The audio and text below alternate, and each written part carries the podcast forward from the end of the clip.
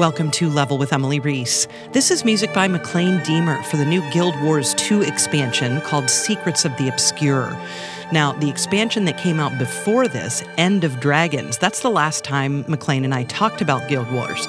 And the music for the expansion End of Dragons was heavily influenced by Korean classical music and instruments, along with um, kind of this synthy, edgy synth blend. Uh, for Secrets of this, the Obscure, it's very different. It's a very, uh, I guess, simple Western orchestra few soloists, just sweeping melodies with the occasional mysterious vibe to match the wizardry. I always love having Maclaine on. He just always has so many cool things to say. I always learn things from him. One of the things uh, that was maybe most interesting about all of this is the very brief amount of time that Maclaine had to do it. So he talks about that as well and how he managed all of that. Join us on Discord. That link is down in the show notes. Hey, we're on Instagram now. That's weird. That only took us however many years. um, and if you can support us on Patreon, that'd be amazing. Patreon.com slash level. And don't forget to look for this conversation over on YouTube. Here's Maclaine Diemer talking about Guild Wars 2 Secrets of the Obscure.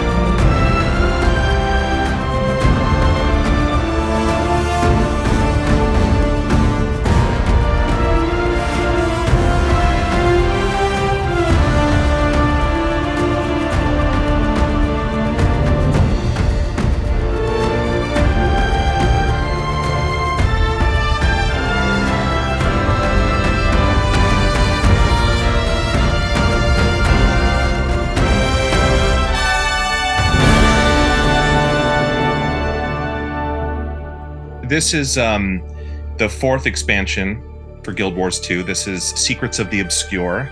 Love that name, uh, by the way. Yeah, it's it, the the first three definitely had a similar kind of cadence, and this one is kind of like that, but it almost feels like, um, oh, I don't know, like a Harry Potter movie or a, or a James Bond. There's like something else. There's like another layer of of uh, intrigue and mystery in the in the title. Yeah. Um, so what's interesting about this one is for people who've been kind of following along, even casually, since Guild Wars 2 launched, which was 11 years ago this month.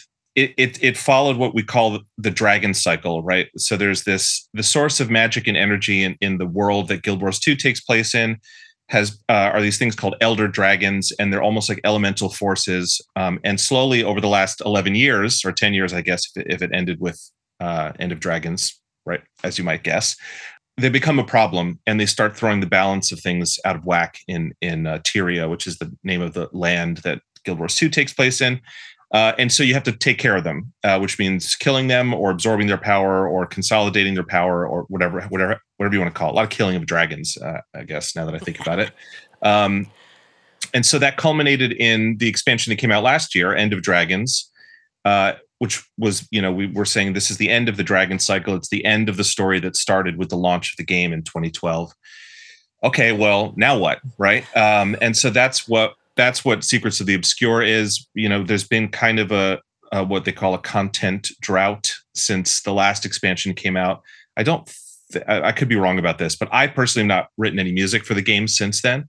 So okay. it's been over a year. Um, and I don't think there's been even little bits. There might be like balance updates. They do they'll do little things here and there, but there hasn't been any sort of significant story chunks as far as I can. No, that's not true. There's been one little sort of bite-sized chunk that I did write some music for. Now that I think about it, okay. Um, but it but so so sort of small that it it's kind of fell off my radar. Um, this is uh, the beginning of a new uh, sort of content release model that the studio is trying to do, which is rather than several years going by and then these big expansions coming out they're trying to scale things down and have um, you know maybe three quarters of the size of, of, previous expansions and have one come out once a year followed by some what we're calling quarterly releases so the additional content that will come out afterwards. Um, and then once those uh, additional small bite-sized releases are done, you know, bam, another expansion. Uh, so this is the first attempt at that, and it's it's been a learning process for all of us. And then on a story from a story perspective, you'd think, well, okay, End of Dragons. You know, we've spent over a decade investing in this story. Like, what do we do now? Um, and we're going to uh, this kind of um, it's called the Wizard's Tower. I'm sure there's probably a fancier name for that, but but in in one of the original maps, uh, Kessex Hills, which is this sort of pastoral uh, you know, sort of green, verdant, you know, fantasy type map um, that you that you start off in when you're a, a, when you pick the human race in the original game. It's like the starter map for the human area. In the distance, there was this kind of floating island with a structure on top of it, um, the yeah. Wizard's Tower, and uh, and you know for 11 years, people have been saying, well, what is that thing? Because you couldn't get over there. It was just kind of in the distance in the map, but there was no way to physically, uh, physical way to get over there. Well, that's where we're going in uh, nice. uh, in Secrets of the Obscure. And um, it's interesting because working on it, you know, I realized that after 11 years of working on the game, uh, more actually, so 13 years of working on the game since 2010. Um, the I, even though it's a game, a fantasy game, and there's magic involved and stuff, I'd I'd never heard. No one had ever used the word wizard, hmm. and it was like a zombie show where they never say zombie in it, you know, and all of a sudden they start saying zombie, and I thought, wow, it's so strange to think that there's wizards in Guild Wars. Uh, I guess people have been calling that tower the Wizards Tower, but it just it wasn't sort of a uh, a word that was thrown around a lot from the studio mm-hmm. perspective. Mm-hmm. Um, and yeah, so from a musical perspective, you know, what does that mean? Well, we've had all these legacy sort of themes that we've been building on and expanding on for for you know years relating to the dragons and all these other familiar characters and uh, races and maps you know all this stuff that's just piled on top of itself for for a decade. And it's not that we're throwing that all out because it's still guild wars 2 but you know it's we have to really hit the reset button um, and and i had to hit the reset button and think uh, okay now what you know? How do i make this fresh while still sitting alongside all the all the previous music? And that was it was a big challenge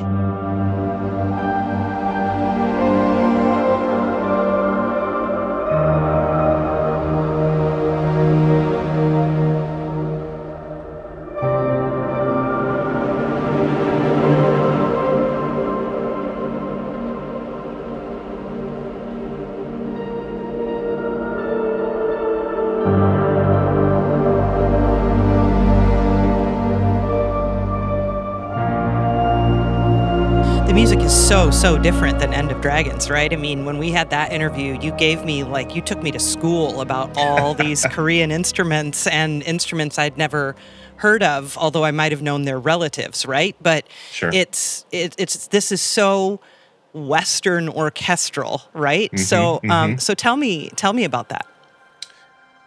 Well, that was the problem, right? Is is the first thing I had to do was say, well, we, we, had such a we made such a strong impression, or ha- the the identity of the previous soundtrack was so strongly rooted in this Korean stuff, with a little bit of that, you know, opening up the can of worms of synthesizers and electronic elements. But but you know that was definitely secondary to the Korean influence.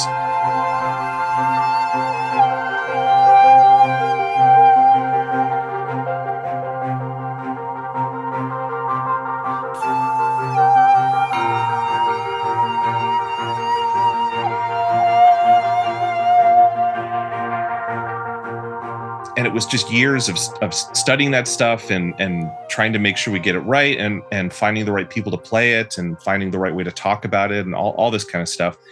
And then so on that on that expansion on end of dragons i had roughly two years to from start to finish from like the very first conversations to sketches to writing rewriting a lot of rewriting throwing stuff out. Um, and then uh, you know recording it then recording the soloists and trying to balance it all and it was such an enormous project and i was so proud of it. I still am. It's probably to me it's it's the high watermark of my career certainly um, just from how much work it went into it. Not that this is a step down but it was just it took so much to to get to the finish line and it sounded how i wanted it to when we started which is that almost never happens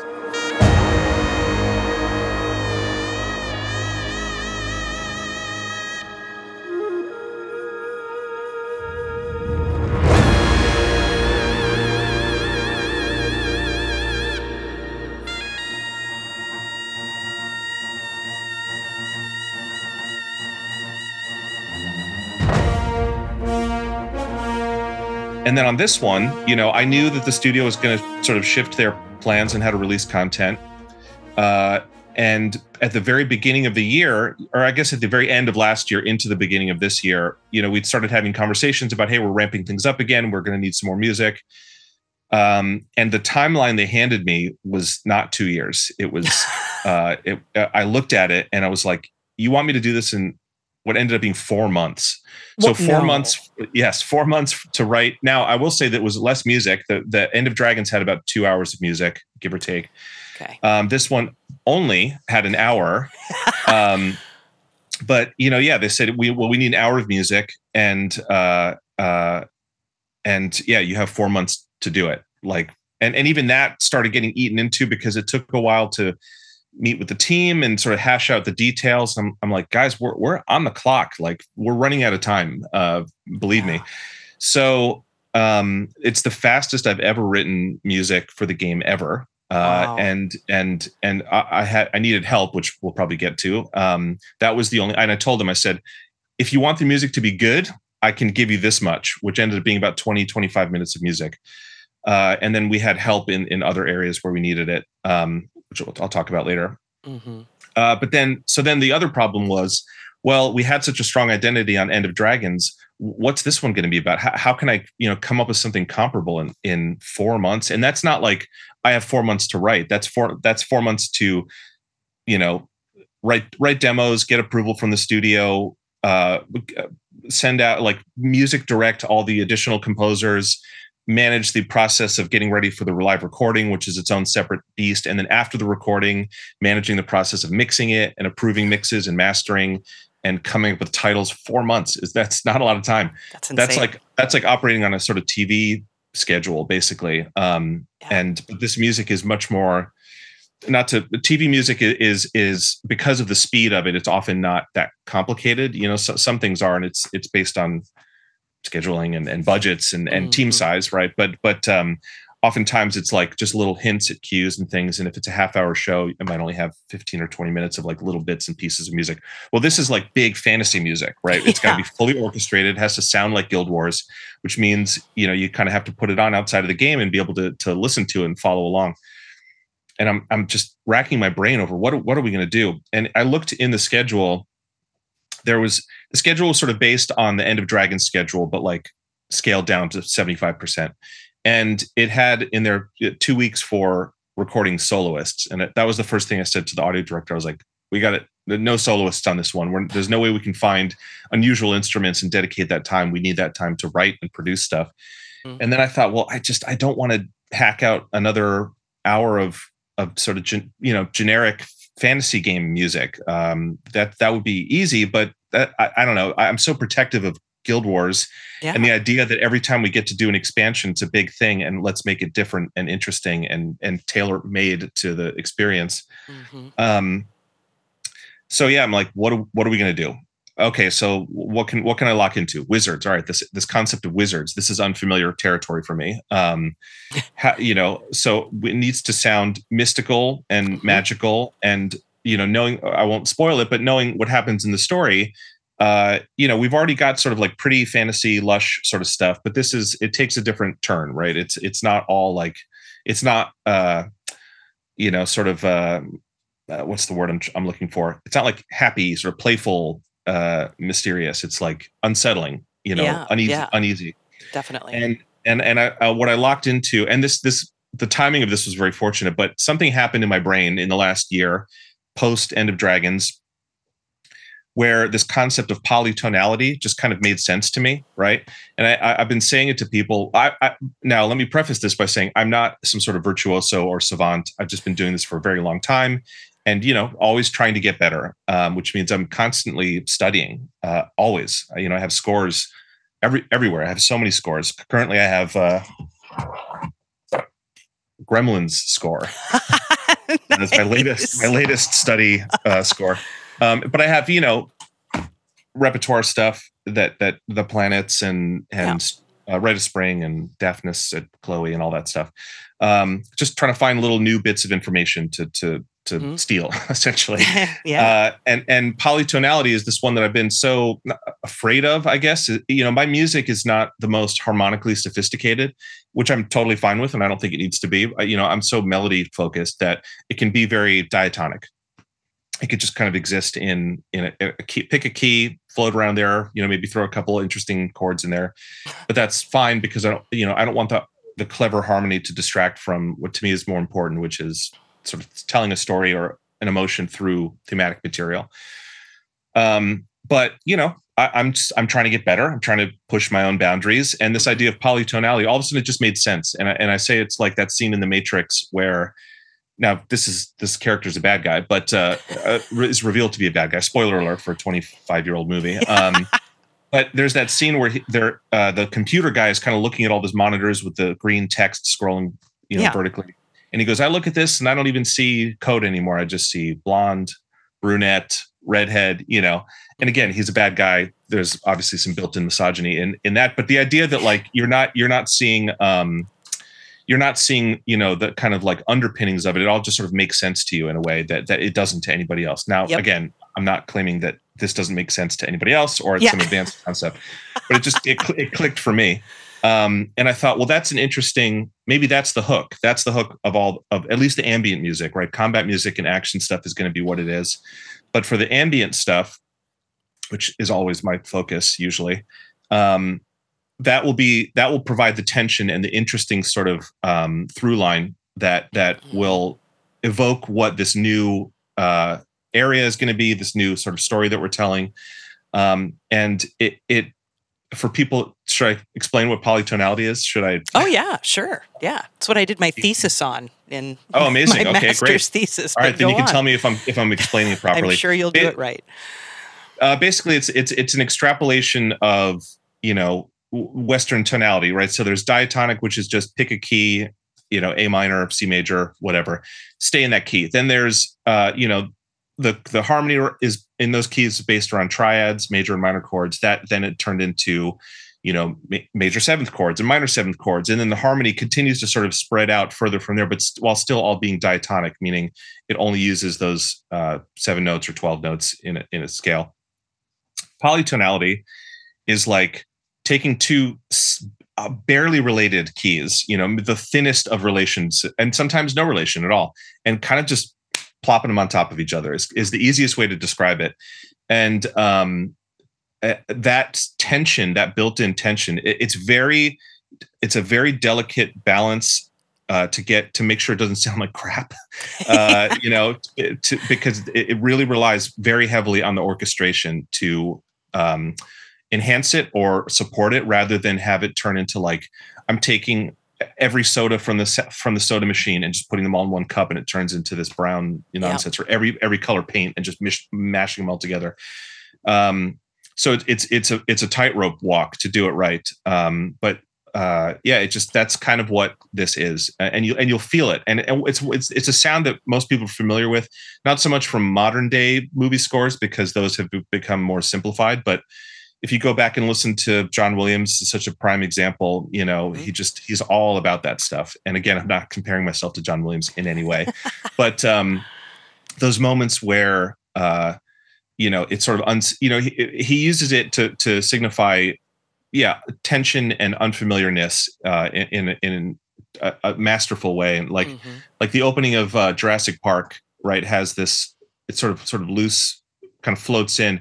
And then there's this sort of low synth that goes like bong. And then there's this big choir chord this huge choir swell of a chord. And i think maybe some strings. And that is like polytonality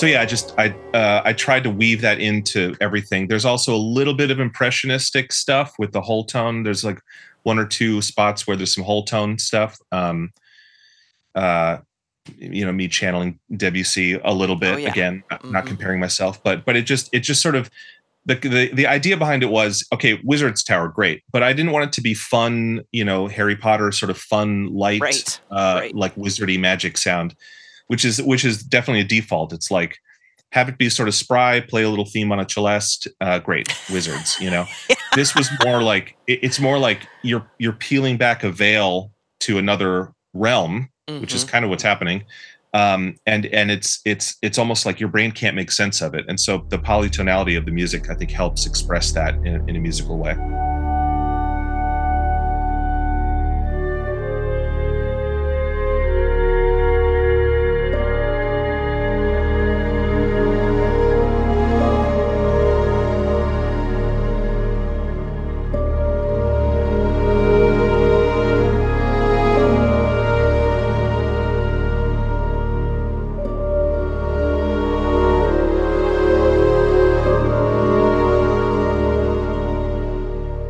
Yeah, and there are so many great examples of of you using it, and you know, uh, two of my favorites. One is in the second track, which I didn't write down the name of, and that was silly.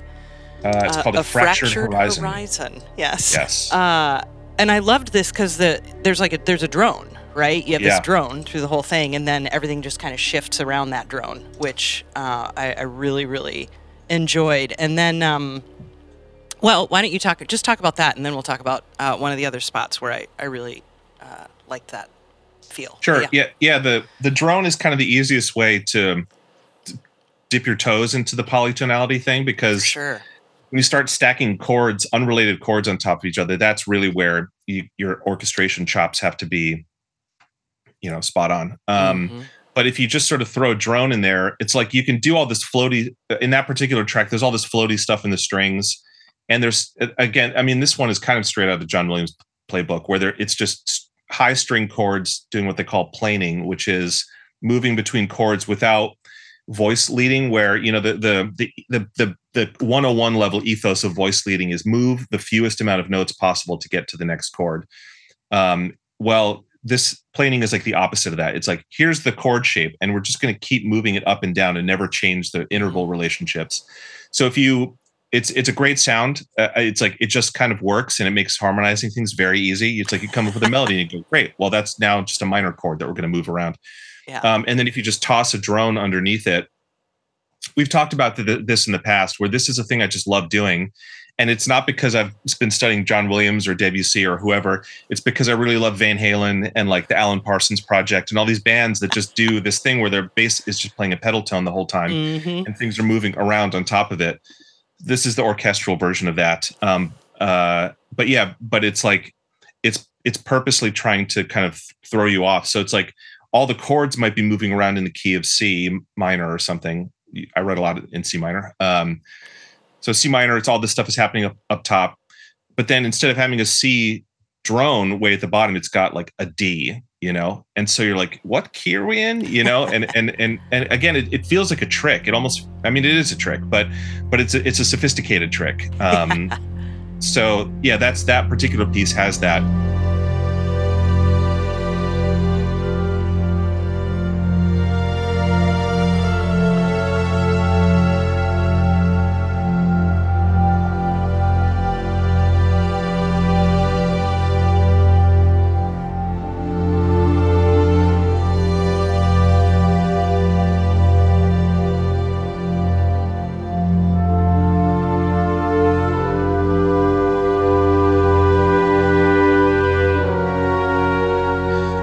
This is another thing i love doing is like okay i've got a two minute piece two and a half minutes. I want to i want you to be so sick of things not changing. To, i want i want to push you to the absolute brink. I'm going to give you like a full minute maybe a minute and a half of things just being like blah, flat the whole time.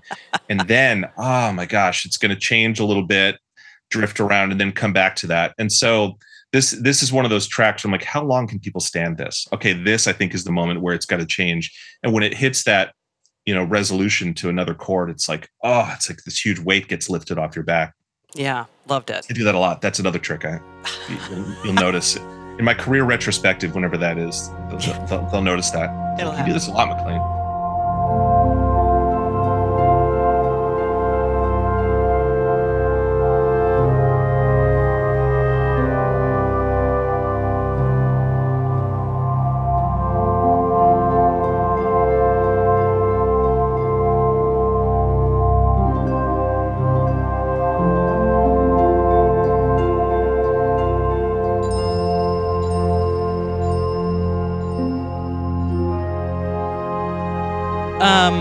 There's a really great harmonic kind of climax in Memories Forgotten as well, where, you know, it, it definitely reminds me of really that turn of the century, the 19th into 20th, or I mean, sorry, 20th into 20.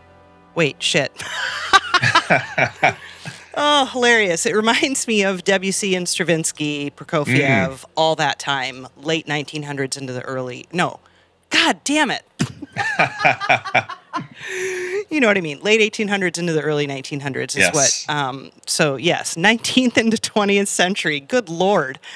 um, uh, I, I, and I heard a lot of that, and I really loved it. Um, but yeah, there's this moment right before the end of Memories Forgotten. It's just like two minutes in, or maybe a minute 55 in, or something like that, and it just mm-hmm. comes to this giant polytonal chord that I just loved. Yeah, thanks. Yeah, uh, I'm glad you picked up on it. That was a moment. You know, every you always have to have your little moments where you're like, "This is going to do the job," but yeah. I gotta have I gotta have something in there for me that's going to make me happy. and that was one of those where I thought, it's like, what if we were cruising along in this one gear and then we, you know, we're in fifth gear or something, we just downshift to third and like floor it and just, you know, take off or throw, throw on the nitrous oxide and then go to the moon.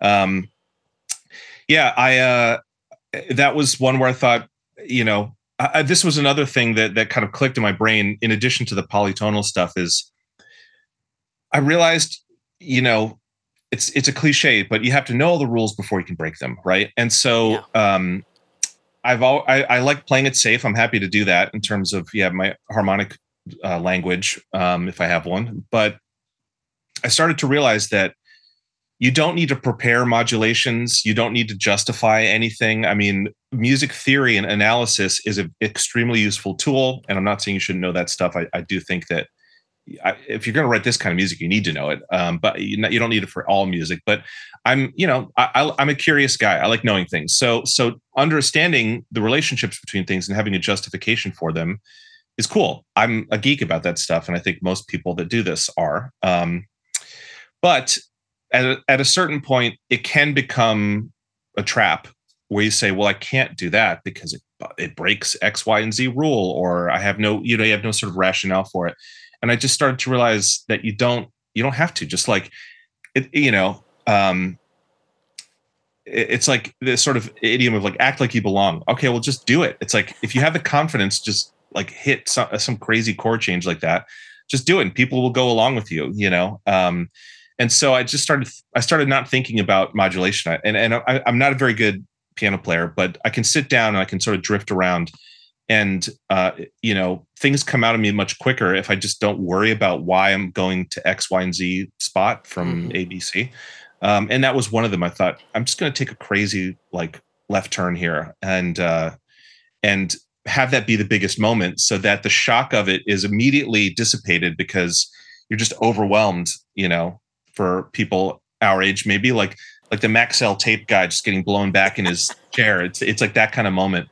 Um, where yeah, you, like it's choir, it's brass, it's woodwinds. Everybody's on you know fortissimo, and and uh, it's fun. It's a fun moment, and it and it it helps break up the monotony of just like you know constant sort of chugging away on the strings for action stuff.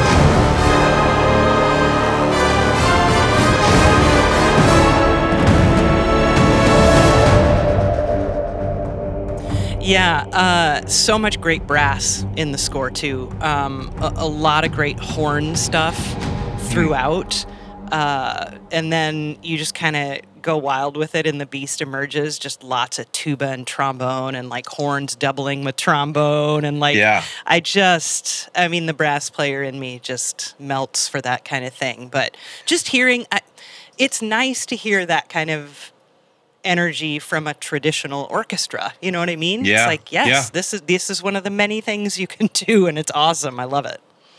You know, this is something I've learned because with with Guild Wars, not to get too in the weeds on this, but um, you know we don't have a we don't have a blank check to produce these soundtracks and truly we've never we've never really gone outside of the traditional lineup uh the traditional orchestral lineup so I, I would say we even the brass you know is pretty standard so for people that don't know it's it's generally four french horns three trumpets three trombones one of which is a bass trombone and a tuba, and that's it. That's all you get, and that's a lot because they can make a lot of noise. Yeah. Um, there's reasons to go to six horns, which is probably the most common kind of upgrade, so that you can have them double on three note chords, or give people some rests. Uh, you know, every once if you're asking them to do just crazy loud stuff.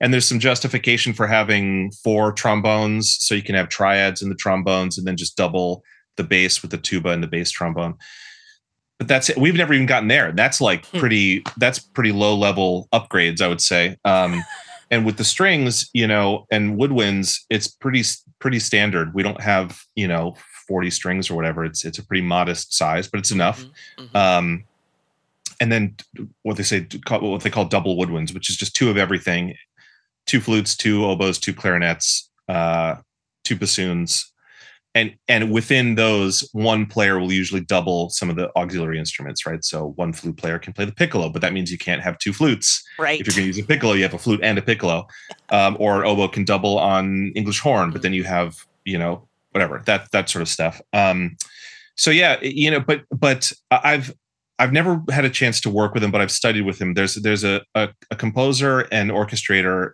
in LA who's like a legend named Conrad Pope, and Conrad, um, in addition to being his own unbelievable composer, has done a lot of orchestration work, and a significant chunk of his work was with John Williams, starting with um, Jurassic Park until ooh, what was his last one with him? Maybe the third Harry Potter movie.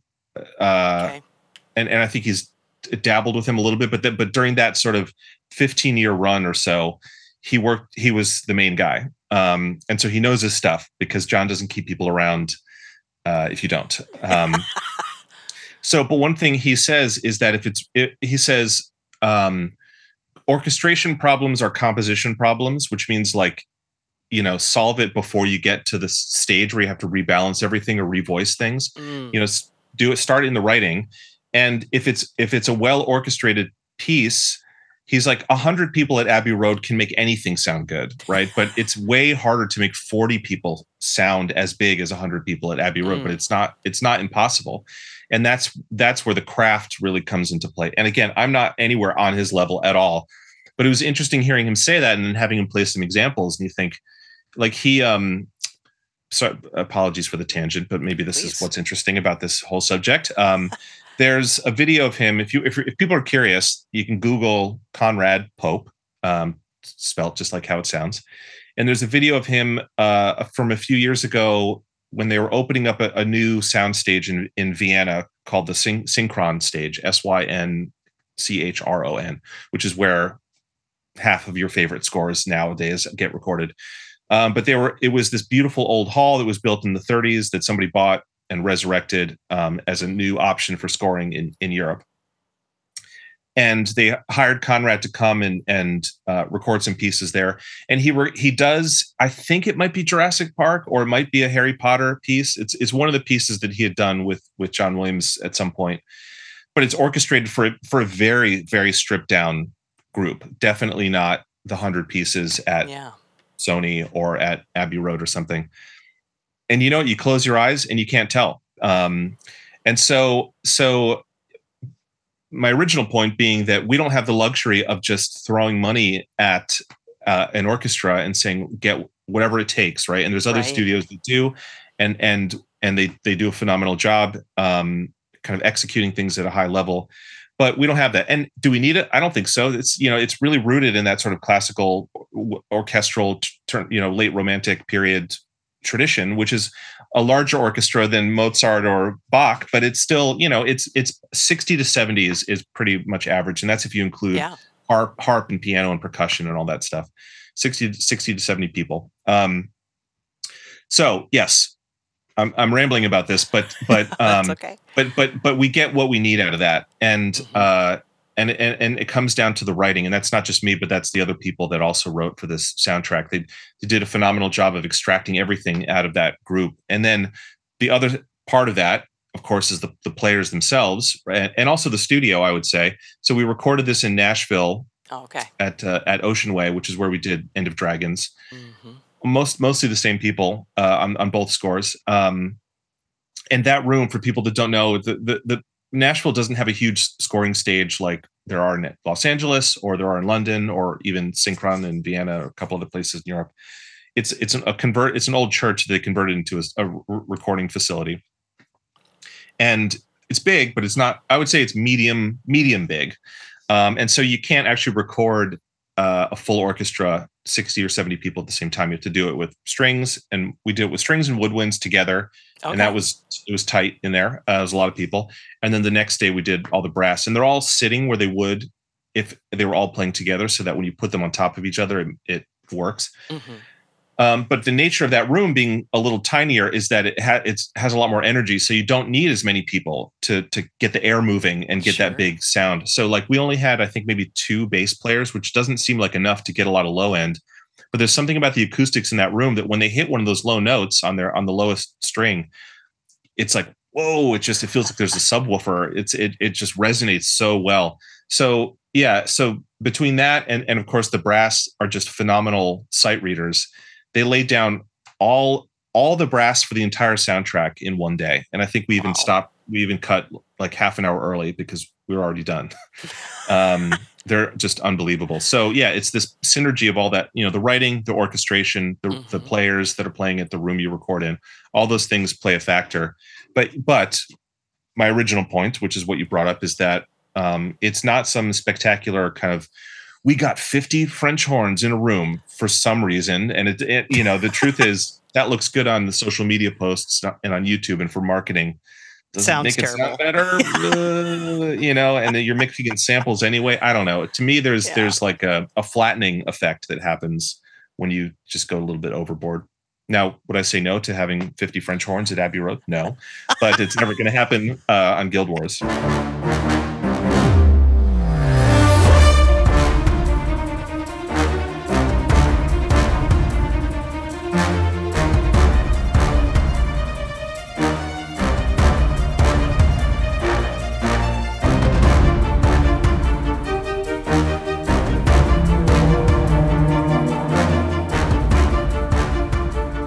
Mentioned, you know, just kind of about, you know, the music, some of it being kind of creepy and mysterious and not not in a, you know, jester kind of way, right? Not in an mm-hmm. impish mm-hmm. way, but more devilish like and and I there's a track you wrote called is it Amnytas? I don't know how to say that word. I've in, been saying am, am, amnytas, but it might be amnytas.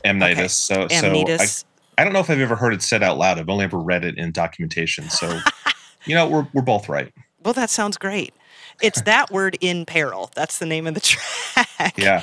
And I just loved it. I loved how creepy it was and how there's like this kind of like almost like a drum cadence groove in the back. You know what I mean? Mm-hmm. Just like this constant groove going on. So uh, I really, really enjoyed that track. Tell me about it. Sure. So this is one of those ones where I, you know, I there's always a couple of these on every soundtrack where I think, is this going too far for Guild Wars? You know, um, because it this one has, uh, you know, some those sort of the percussive element that you're talking about is, um, you know, just a synthesizer sequence that's like kind of bubbles up from below. Yeah. Um, now I will say that synthesizers are not you know completely foreign to guild wars going all the way back to the the core game and the core soundtrack before i even got involved. But usually very light and usually just to maybe enhance some of the upper harmonics of the strings or or a choir or something it's, it's and it's just washed out with reverb and tucked in the background just to glue everything together. Um end of dragons is where we really just push them out in the forefront. So the, yeah. so the seal had al- had already already been broken.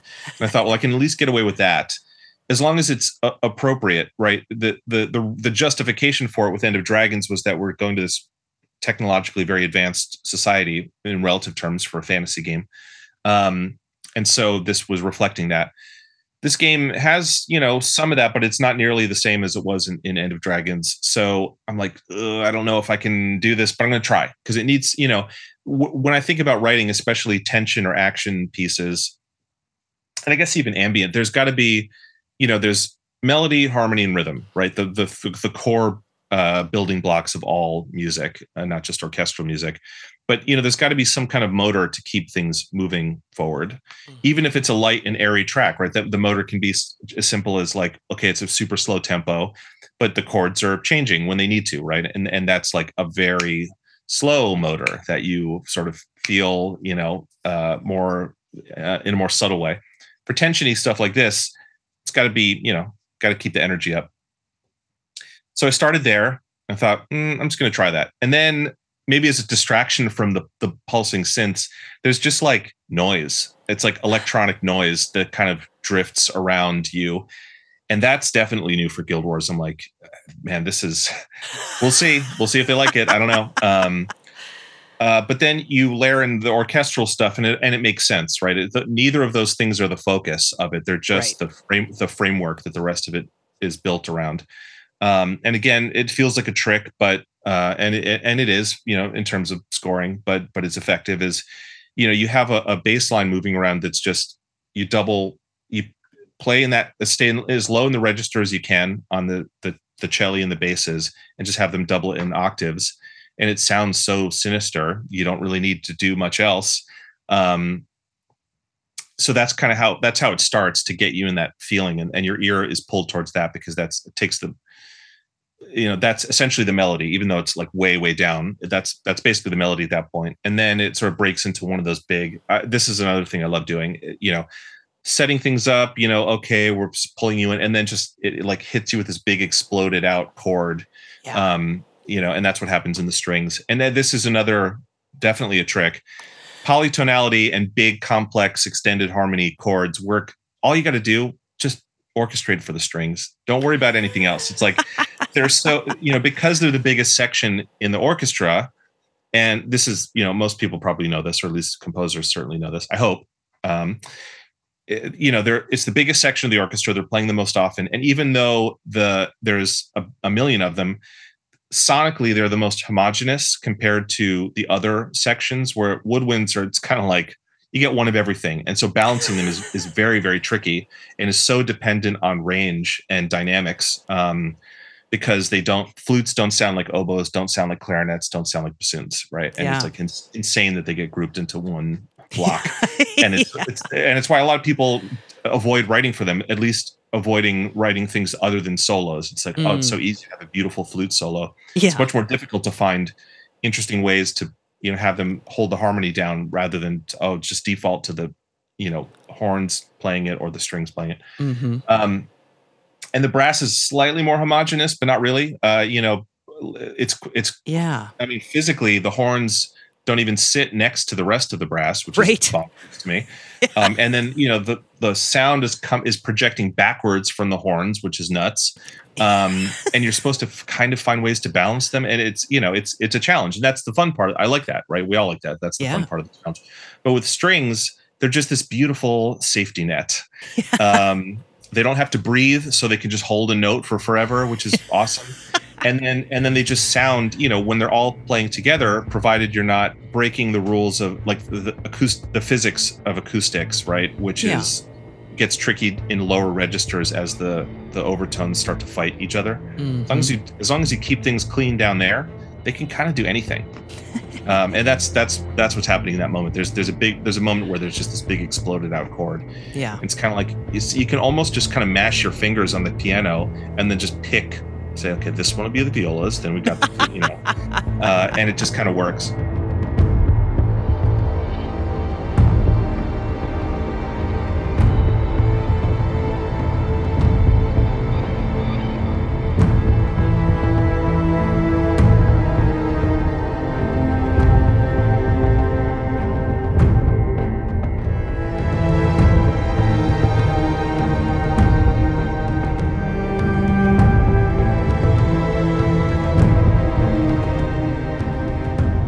Love it. Yeah, I really, really dug that track. Um, it, and and other you know places where where the mystery is alive curious allies this one very mystical and mysterious um, and I swear there's Celesta in there, which you had a little dig about earlier. but I think there's there's some chimey stuff happening in there, which I, I really liked. Curious Allies. Yeah, this this this might be my favorite track on um on the whole thing. There's there's a little bit of Celeste. I, you know, it, you have to use it. Um, it's the best. I love it. I love it. Yeah, it, it's a, it's an incredible instrument. But yeah. between March of the Sugar Plum Fairies yeah. and uh, and uh, Hedwig, Hedwig's theme, you know, it's like it's like you can't use sleigh bells on anything that's not a Christmas song, right? right. It's just like yes. you can't use the Celeste on anything that's not referencing uh, uh, Tchaikovsky yeah. or Harry Potter. Yeah. Um, so so you have to use it sort of uh, sparingly. Um, this one uh, this is the one that's very um it's not Debussy it's not doesn't sound like Debussy too much a little bit but it has that whole tone this is the one that's like yeah almost all whole tone and um that sort of motif you know that's a very important motif um there's it's played uh in the it's the first time you hear it's played in the harp right but it's it's basically a d it's like a d augmented chord i guess let me look yeah. at my piano here uh Yes. D F sharp, D, A sharp.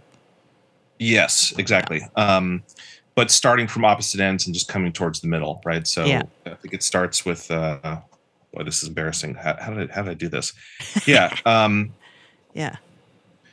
Yeah. So it's like the first two notes of the phrase are just D major, but then that final one is where you hear the augmented um, fifth. So yeah I, it, again it's that thing where it's like oh it's familiar but wait it's a little bit different right that raised fifth degree is is that aug, that the augmented fifth is just like such a what what are we doing here you know and it just throws everything out of whack mm-hmm. um there's also it might be on that one there might be it's i don't i didn't do it with the real one unfortunately uh just a sample but there i think there's some one of the sort of crazy synth sounds in the background is actually like a whirly tube, like a oh, plastic whirly tube, like a kid's toy. Um, but but you know what I was sort of referen- referencing in my mind was um, like the Star Trek music, right? The, the, that opening. I don't know if they did it on the original one, but I know that when uh, James, on, I think on either the second or third Star Trek movie, one of James Horner's scores, uh, when he hits the like the sort of classic inter when he references the classic interval before going into his own thing. Yeah. There's and there's videos of, of orchestras performing this. They have two guys in the percussion section with these whirly tubes, which is so funny to me. So those poor it. percussion guys, it's like I mean, actually, maybe they're having the best time because yeah, they're they making bank about, doing this, man. Yeah, yeah, and they get to just like play toys. The other people are like, "Oh, my million dollar violin that yeah. some that some you know wealthy benefactor is is donating to me so he can brag to his friends." I'm back here swinging a plastic tube around that we just bought at Walmart. Yeah. you know, an hour before the show. Um, but it creates it creates that it, it, basically it does what a synthesizer would do, which is create that sort of bed of of uh, yeah sort of you know swirly modulation kind of stuff just toss some reverb on it and it sounds great. Mm-hmm. so yeah that, this is my favorite track and it's one of those ones it. where it um I, I and i do this even in my non-orchestral scores. I love i just love the idea of things kind of bubbling up from underneath the surface and there's there's some of that in the background um you know supporting what the orchestra is doing. And and i love i love things that make you kind of like lean in when you're listening. Yeah is that? You know, I love that.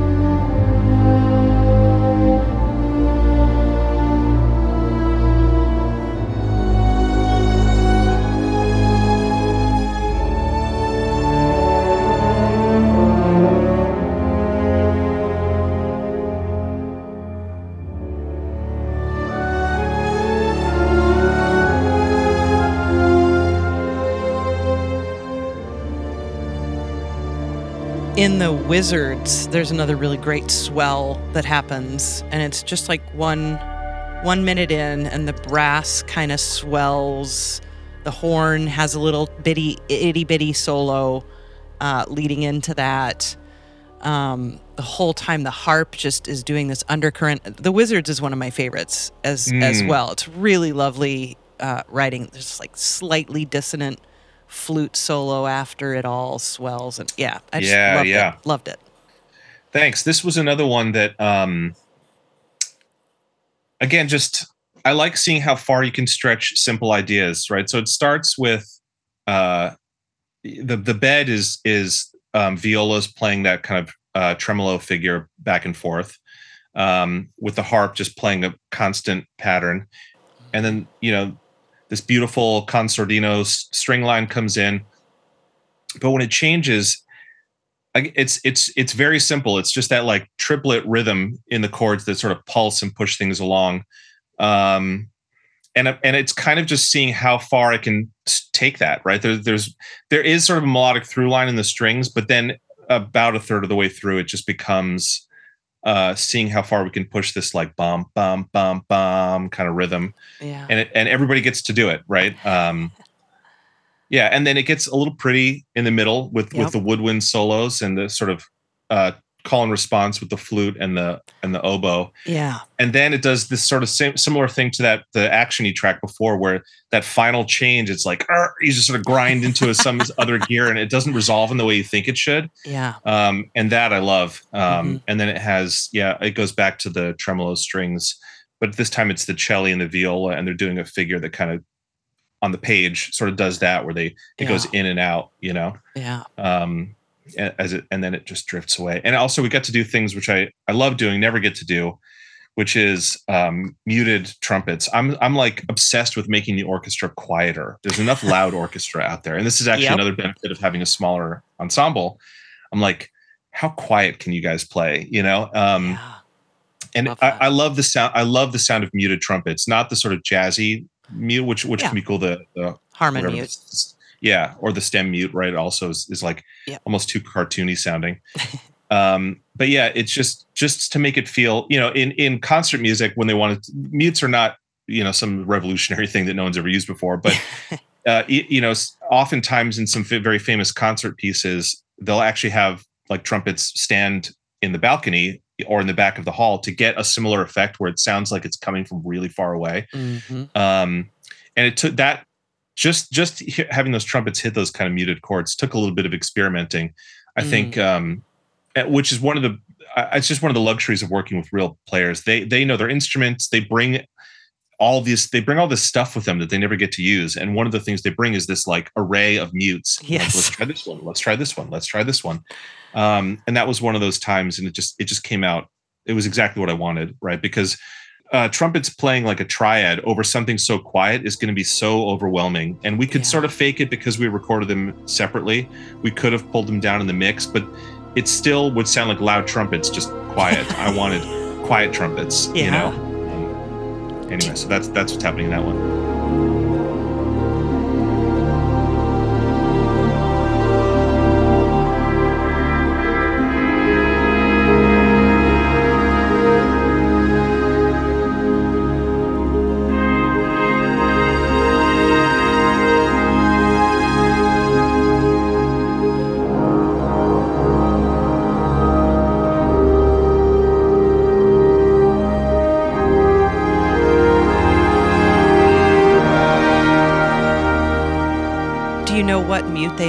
Using? Do you know what they landed on?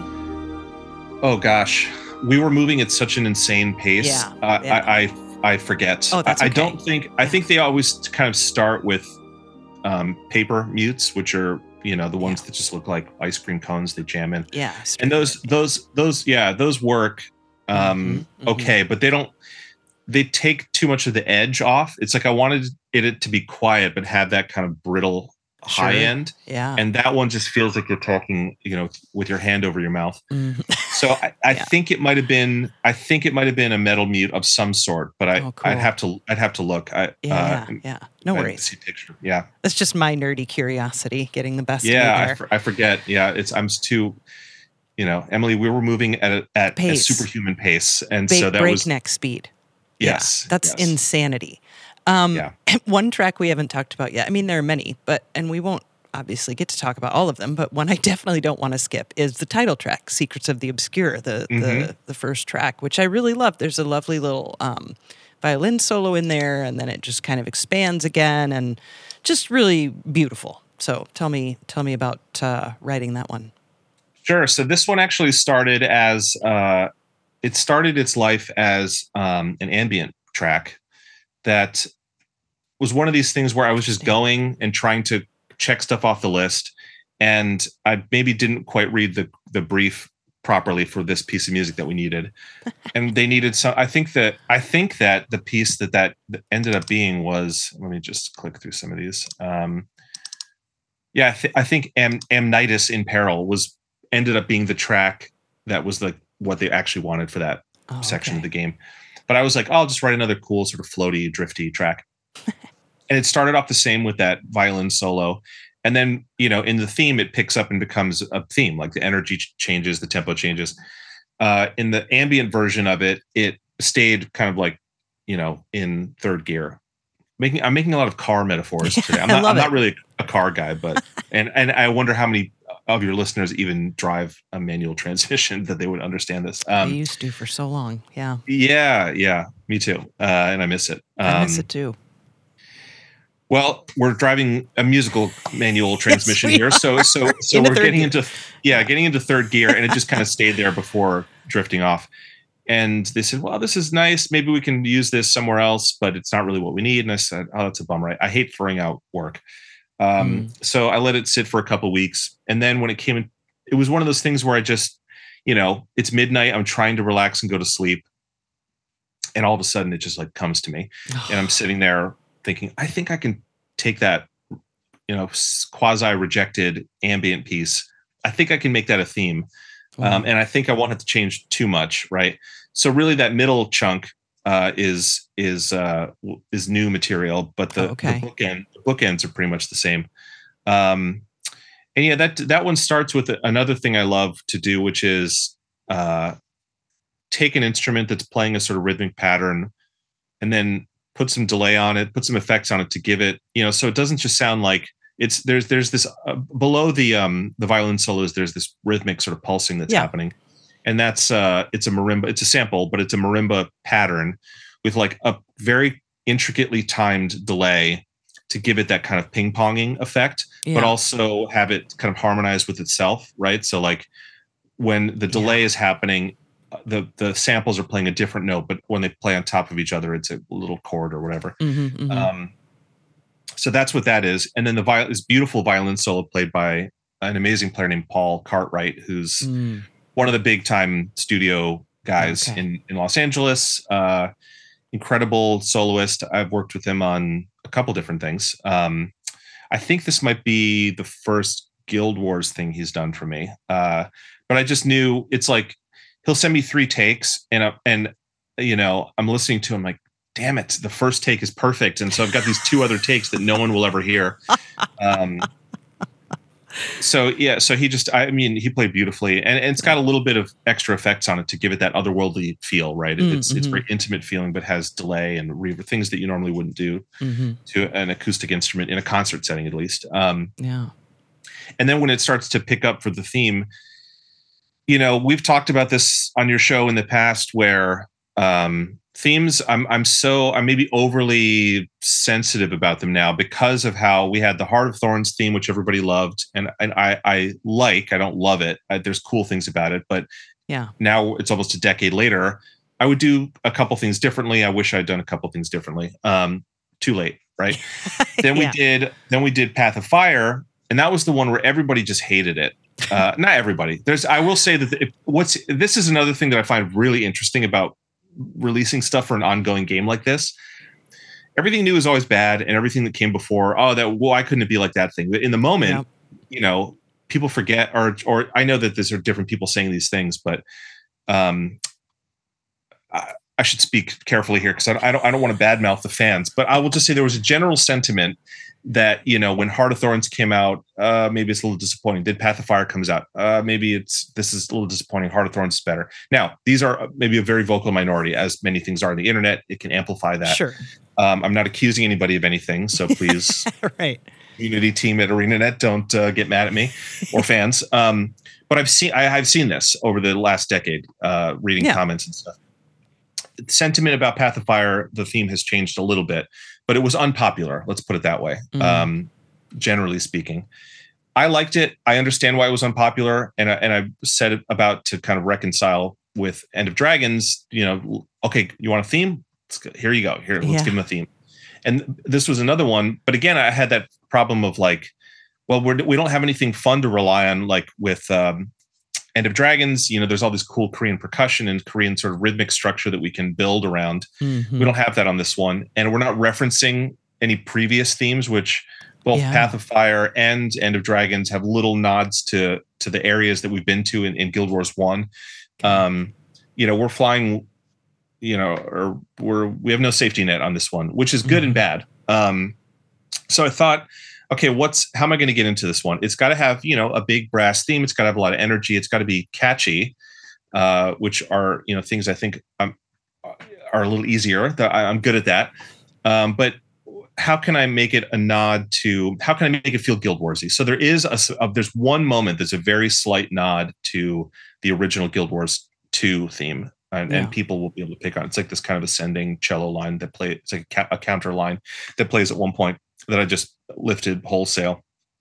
And I thought, since we're in, we're going into uncharted waters, um, let's let's instead of seeing this as uh, well, uh, we we need to ground people in the Guild Wars experience some way. So the music shares a lot of DNA with the original Guild Wars 2 theme and a lot of the original Guild Wars soundtrack. It's not really referencing any musical material except for that one cello line, but it's it's kind of a nod to that, but also saying like, hey, it's we're still Guild Wars, but we're going to go off in this direction, and that's to me what the bookends feel like. You know, mm-hmm. that feels like me in 2023 writing Guild Wars music.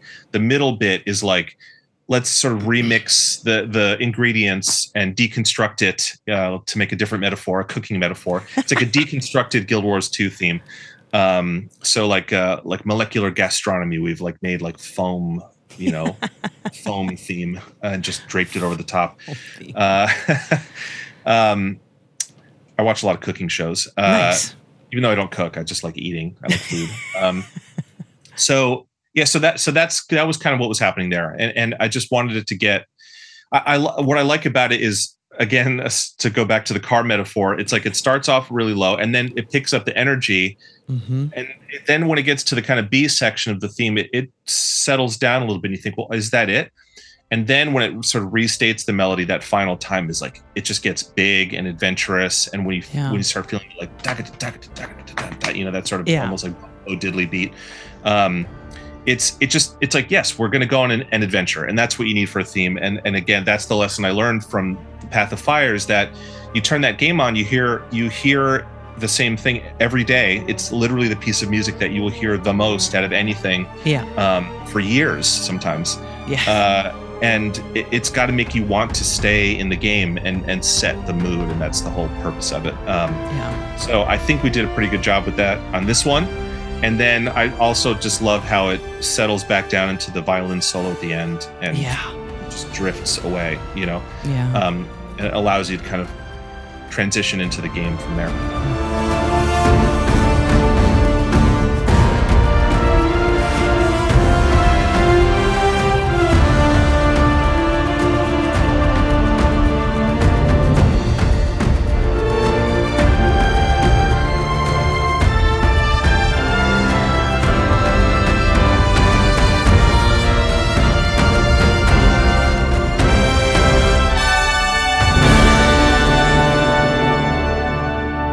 So tell me then about, you know, because of the extremely hectic schedule, bringing in people to help. Tell me about what, one, two, three, four, five, six other people to help. Yeah. And, and there might have been.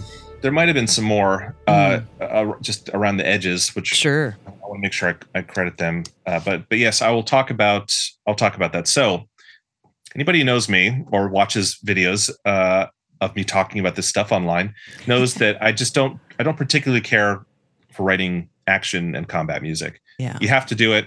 It's it's not everything, uh, but but yeah. in this type of game, it, it, needs it, and most games need it. So I did write a couple, which we talked about some of those. Mm-hmm. Um, but that's the thing is, to me, it's like writing one is like a marathon. I'm like, I did it. I wrote a piece of action music, and then I, you know, I, am like, wait, I got to write more. Yeah, like so, ten more. yeah, yeah. So when we were looking at what what we needed, Um, and I will say that we recorded.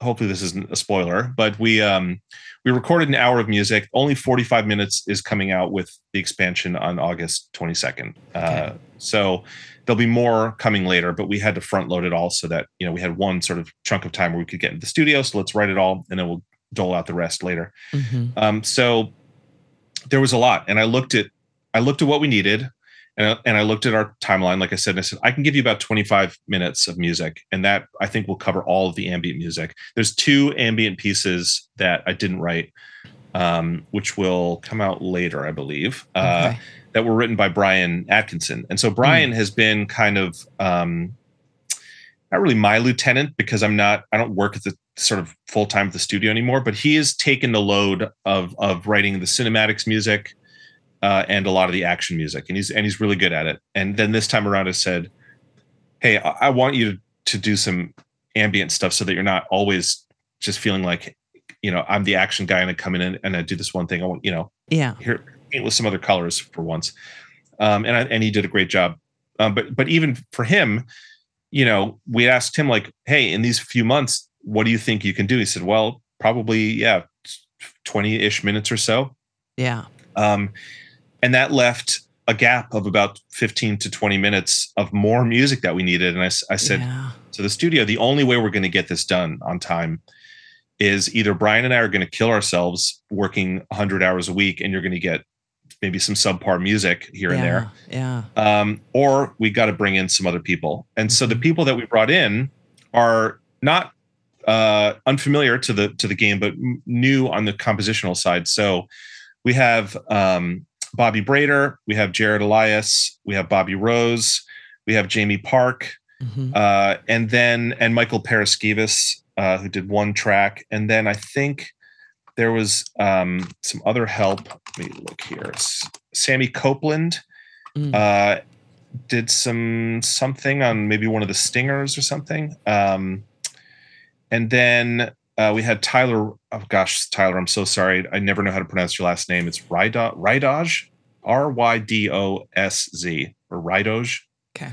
I should ask him that. Yeah. Um, and then Thomas Kresge. Uh, so that's oh, wow. the, okay. that's the whole music team. Okay. Um, and uh, Bobby, uh, Bobby Rose, Bobby Brader, and Jared Elias were um, orchestrators for End of Dragons. So they oh. orchestrated oh. all of that. Okay. Uh, and so they knew Guild Wars. They knew, you know, they yeah. they they knew the orchestra in Nashville. I knew what working with them was like, mm-hmm. and I and I thought these they can handle it. Um, Jamie, yeah. Jamie is an interesting story. So Jamie is Korean, but she lives here in Los Angeles. Okay. Jamie was one of the first people that I reached out to for additional music help on End of Dragons. Um, okay. But the problem was she was a grad student at USC at the time and was ineligible to work uh, in the United States. She could she was on a student visa oh. and and oh. That prohib- prohibits you from doing okay. work for an American company, which we didn't know until we were a little further down the road than I would have liked, and I had to just send a heartbreaking email being like, "Jamie, I'm so sorry, but." Oh. We can't figure this out, and and and I'm so glad that we were able to work with her on this. Yeah, um, her track Malaise, I did like that track quite a bit.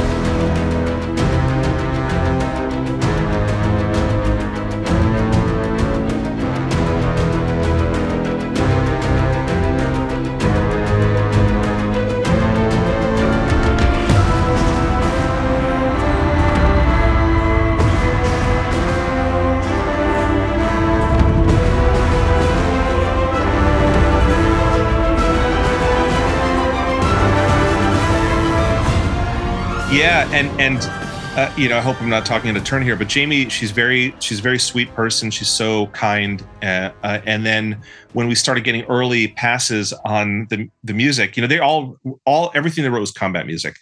Um yeah. so when we got hers in it was like the heaviest and the darkest and the grittiest. And if you just if you knew jamie it's such a contrast to who she is as a person. And i was like wow jamie this is like this is like very metal, you know? Like yeah, this is a yeah. pretty crazy track to come from you. Um, but she did a great job.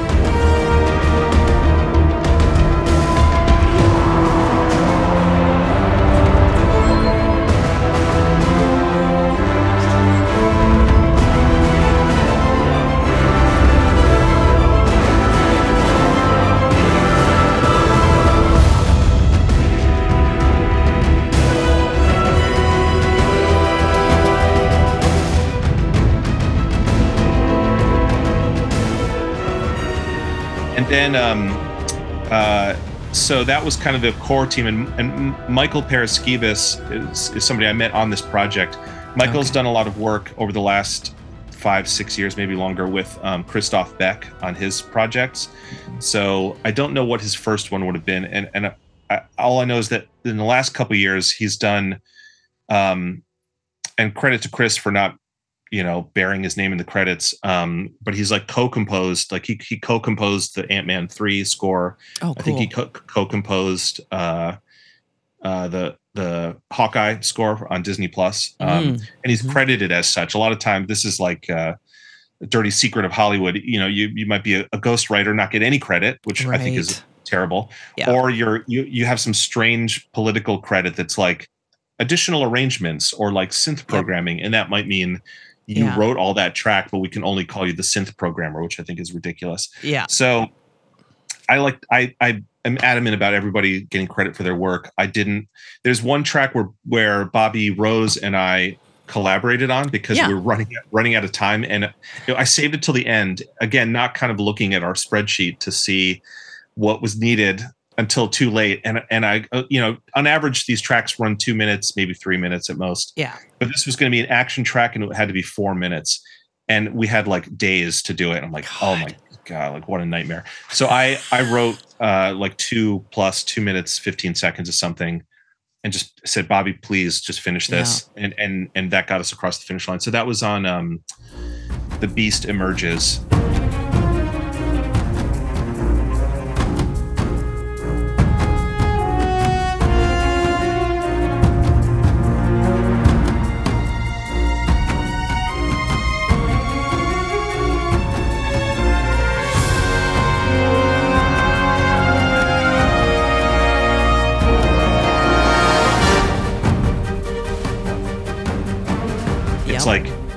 Brass one.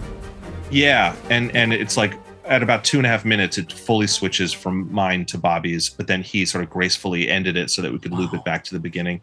And he added some stuff to, to my end, and I had some notes about his. Yeah, very much a collaboration. But um, yeah, that I mean that was the only way to do it. And that, that now what that method is uh, extremely common on uh, movie and TV soundtracks. It's just yes. no one talks about it for some reason. Um, yeah. But I'm I'm incredibly grateful for all their help. All of their writing I thought was phenomenal. Um, and I love you know since going back to even before Heart of Thorns, right? With with Lena Lena Raine being mm-hmm. the sort of original and and and Stan LePard uh, being the original sort of um, additional music people. Uh, yeah. Uh, it it's I've always tried to make sure that I'm not this gate gatekeeper that says like only I can write the music and I have to have my yeah. name on everything or I have to sort of futz with something just to say I yes that's my music or I right. you know, this wouldn't have existed without me. I love having other people's voices. I'm happy to do sort of creative direction, but I, I do it with a very light touch. Mm-hmm. Um, and now to their credit, to all of their credits, so Jamie the Bobbies uh, and Michael um, and Jared.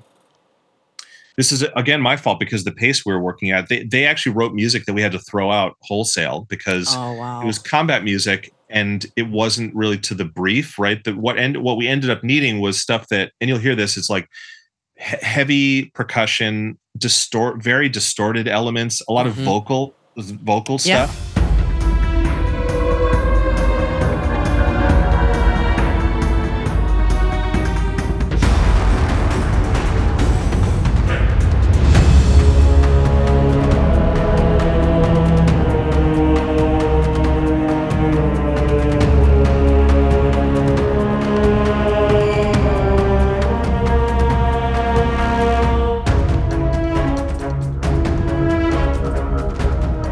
was in the creative brief that I kind of neglected to read before telling him to go nuts because I was sort of juggling or keeping too many plates spinning.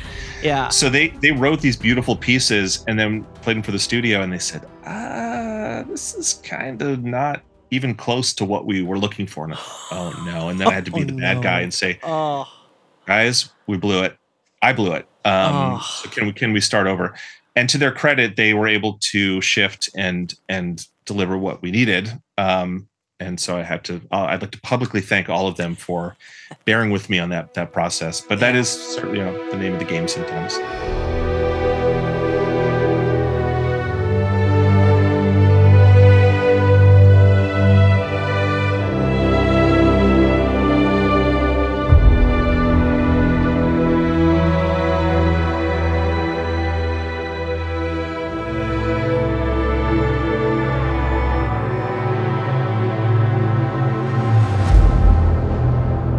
Given the time constraint, how did you, did you manage the stress of that? Because I'm sure that was hectic.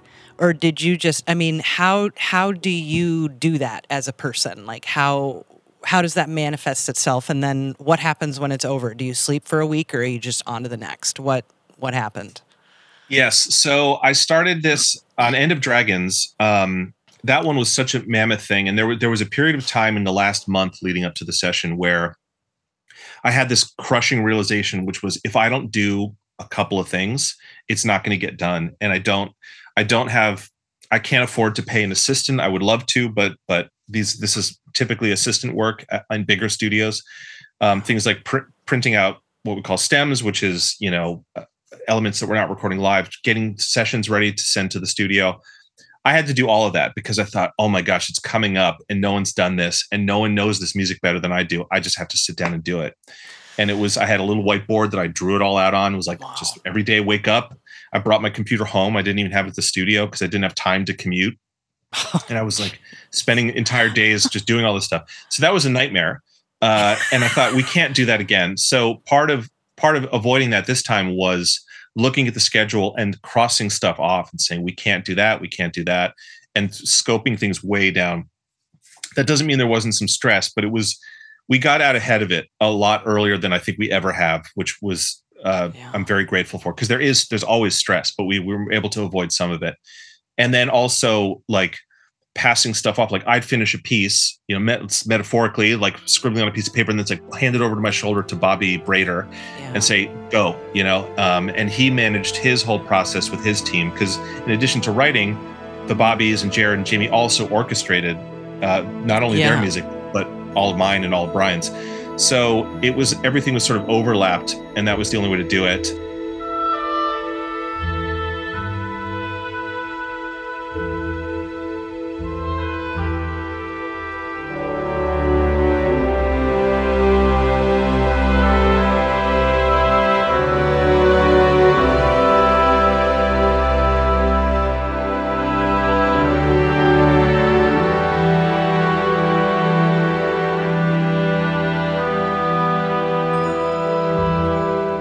And then at the session, I will say the session could have gone better. Um, when you scope something, so the the plan uh, to to record was we had two days. We had one day with strings and woodwinds, and then one day with brass, and that was based on well, we did End of Dragons in three days. We had two days of strings and woodwinds, and then one day of brass. So if we're doing that was ninety minutes of live music. If we scale that down to sixty, we should be able to do it in 2 because so much of it is combat music. You know, 30 minutes 35 minutes of combat music is way different than 35 minutes of light airy ambient music. Yeah. Hard hard to sight read hard to lay down. There's a couple things we actually didn't get live which i'm not super happy about but it just mm.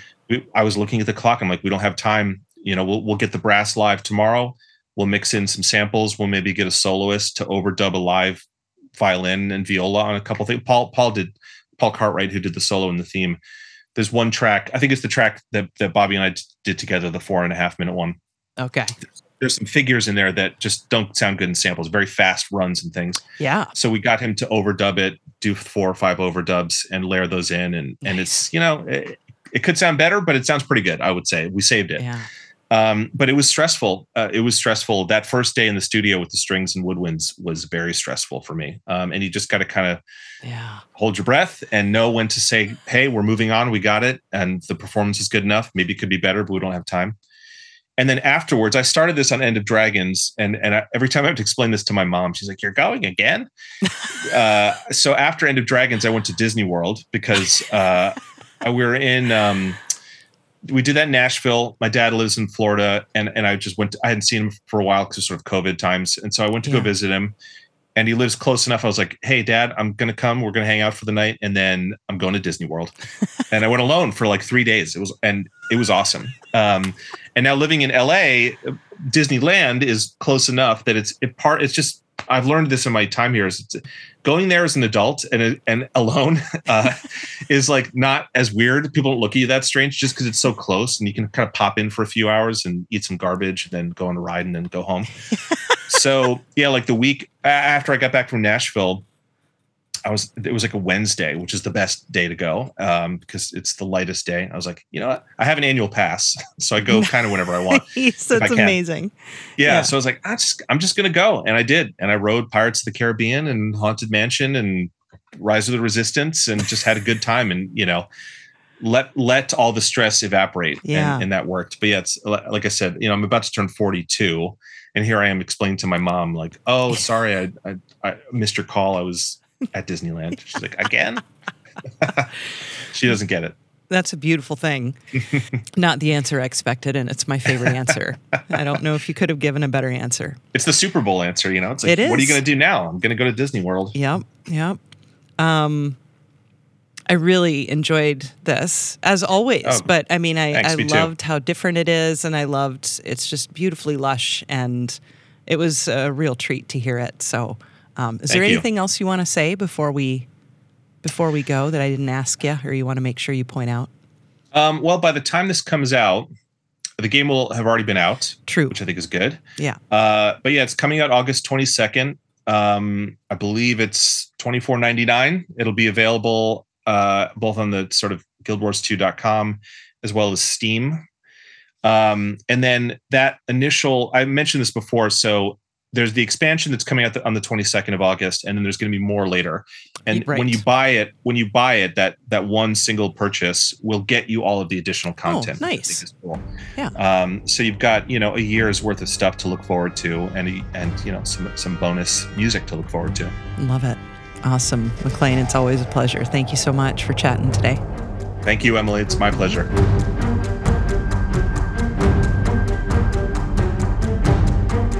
Thank you for listening to Level with Emily. You can learn more about Maclaine Diemer, see a playlist, and support Level with Emily at patreon.com slash level. Check out the video of my chat with McLean on the Level with Emily YouTube channel, and please subscribe to that channel so you don't miss any of our new videos. I'm Emily Reese. Sam Keenan is our producer. Say hi, Sam. Hi.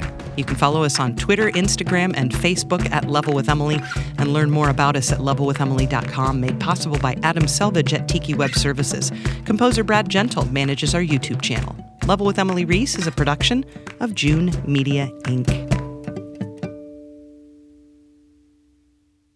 Here at Level with Emily, we're part of the Audio Podcast Alliance. It features a hand picked selection of the very best podcasts about sound. You can hear the latest episodes from our friends in the community at audiopodcast.org.